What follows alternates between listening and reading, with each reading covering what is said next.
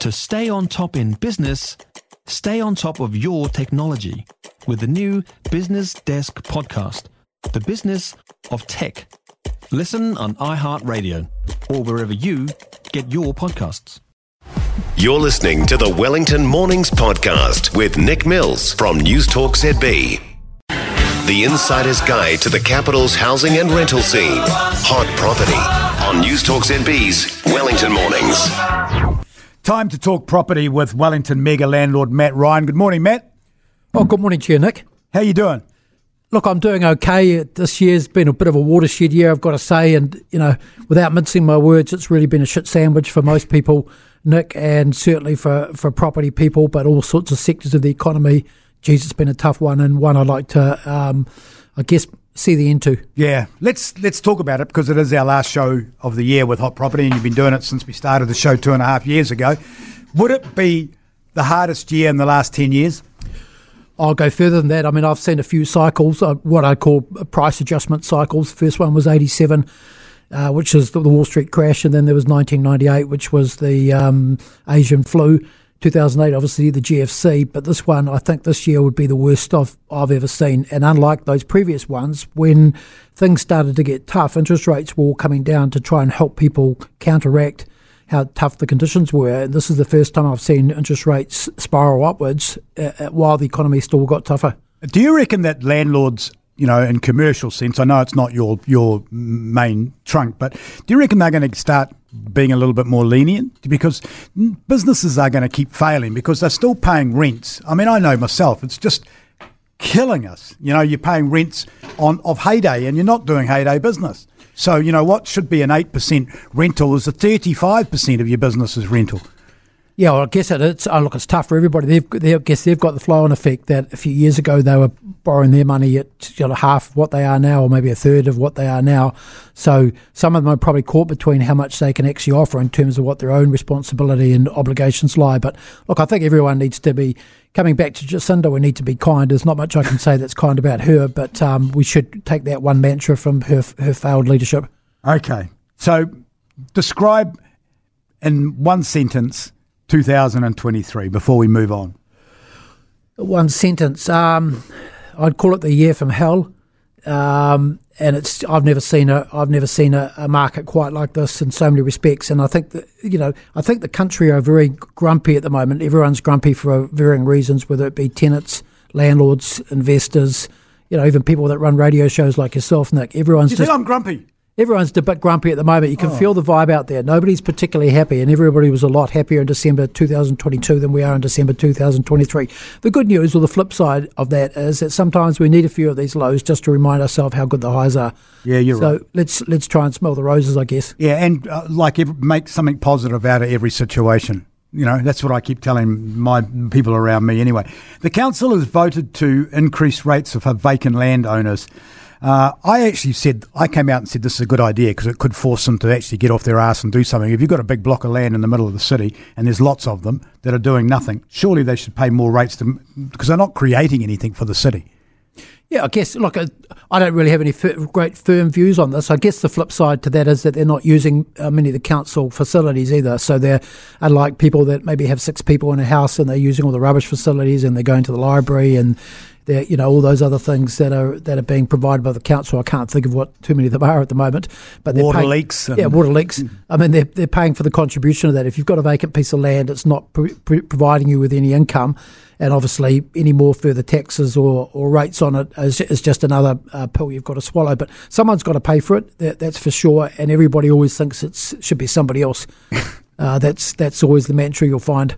Okay. I just, I'd, I'd love to see the, I'd actually love to see the council be a lot more uh, accountable at how they spend the money, and particularly this Greens Council. They've never been known for their fiscal sensibility. Uh, at the Greens, and I think we just need to have a lot closer look at where the money is being spent to make sure it's being used prudently. Hundred percent. Can I ask you? You can tell me to mind my own business, but I walked past one of your properties and I know it's got no plumbing and no no water to it. Uh, have they fixed that yet? No. So you're still paying rates? Correct. Yep, still paying rates. Place is sat vacant since August 2022, and I still haven't been able to get it resolved. And the council have been near on useless. Well, even worse than near on useless. Wow. That's amazing. I would definitely not be paying my rates on that. Wellington uh, Property Trader has made this amazing. I've talked about. I've talked this up all show because I think it's incredible. I actually thought it was you when you first sent it to me. I, I thought I it was wish it you. was. I thought it was you. I thought, geez, that Matt's cleverer than I thought he was. I gave, I didn't give him credit for it. I thought it was you. But anyway, this property trader made a phenomenal profit. She, it's a female, picked up uh, a bungalow in Miramar for six hundred and twenty thousand and sold it for one point four million in four months. I mean, that's, I mean, me and you are saying how tough it is. She ain't saying it's tough. Yeah, well, look, I, I guess this is great to see things like this because we are all feeling a bit downbeat at the moment with how difficult things are. But if you can aspire to do these sorts of things, and they are being done, she's living evidence of a property that she bought and managed to flip, and it's a it's a great story. As you said, Nick, she paid six hundred and twenty thousand for a property that evidently had a stucco cladding, but they could see through the stucco and see there was still the weatherboards down below, so they pulled the stucco off. They spent somewhere around two hundred and fifty thousand dollars on the reno and sold it for one million four hundred eight thousand. I was at the auction and the, I think it came on the market at about one million two hundred and fifty, and I started looking in Property Guru just to see what the details In were about Miramar. that stage.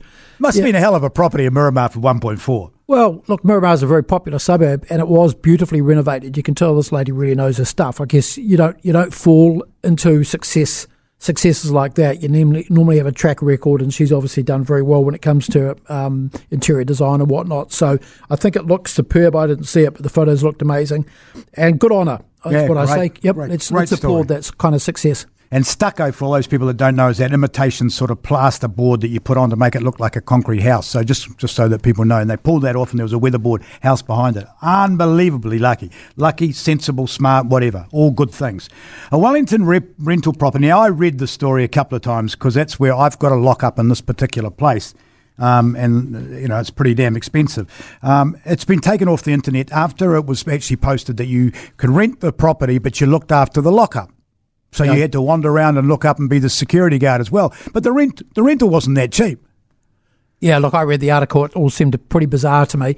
Uh, in saying that, I, I guess when I read things like that, you know, if you go back, say, 10 years ago, we didn't have a lot of keyboard warriors all throwing insulting remarks at whoever put that up there, and, and people would just make up their own mind whether they thought that was a smart move. It didn't look very smart to me, but for somebody, maybe it turned out to be something that, that they liked and wanted to do. So I, I'm just, in, I guess I'm a bit dismayed that in the, this era of the keyboard warrior, everybody gets stuck in and thro- hurls abuse at people for something that really they don't have any uh, skin in the game over.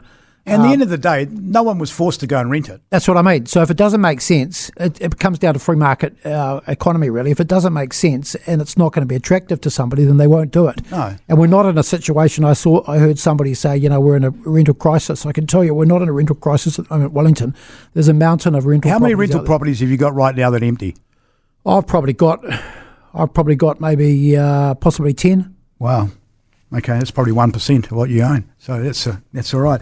All right, let's let's let's. I got a filthy look for Matt Ryan. Then let's talk about predictions. We all like making New Year's resolutions and predictions. So come on, hit me with your prediction of what's going to happen next year. Please tell me it's going to be good. Well, look, I don't think it's going to be a quick bounce back. I don't, there's no there's no silver bullet for this. I think the government's got their work cut out over the next two or three years. So it's going to be, I would say, a, a market that drifts and hopefully drifts upwards a little bit.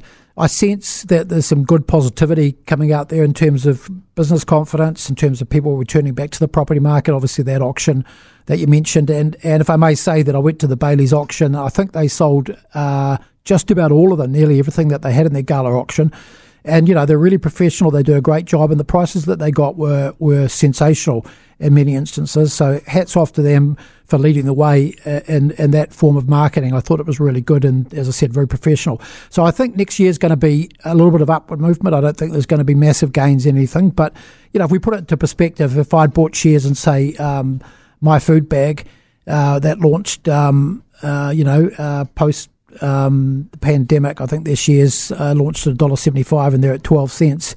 Um, now, so, they've gone down 93%. So, all right, now give me really, really quickly in one word. Give me a, a the secret suburb for next year. If you were going to buy somewhere and make a lot of money, you think this the next coming next in suburb. Give it to me. probably Miramar. Miramar. Well, he just sold it for one point four million dollars. There, I Matt think. I think Miramar is a terrific subject myself. But Yeah, thank but- you. Um, Thank you for coming on the show every week as you do. Have a Merry, Merry Christmas to you and your family. Appreciate your time and effort as always. Have a safe time. Don't drink too much and behave when you do drink. Catch you next year. Okay, thanks very much, Nick. All right. Matt Ryan, mega landlord that comes on our show and has been on our show since we started two and a half years ago. For more from Wellington Mornings with Nick Mills, listen live to News Talk ZB Wellington from 9am weekdays or follow the podcast on iHeartRadio. If you enjoyed this podcast, you will love our New Zealand Herald podcast, The Little Things, hosted by me, Francesca Rudkin, and my good friend Louise Airy. We focus on all the little things that you can do to make a positive impact on your life and to cut through the confusion from the health and wellness industry. Join us every Saturday to hear from the experts for all the tips and advice you need. Just search The Little Things on iHeartRadio or wherever you get your podcasts.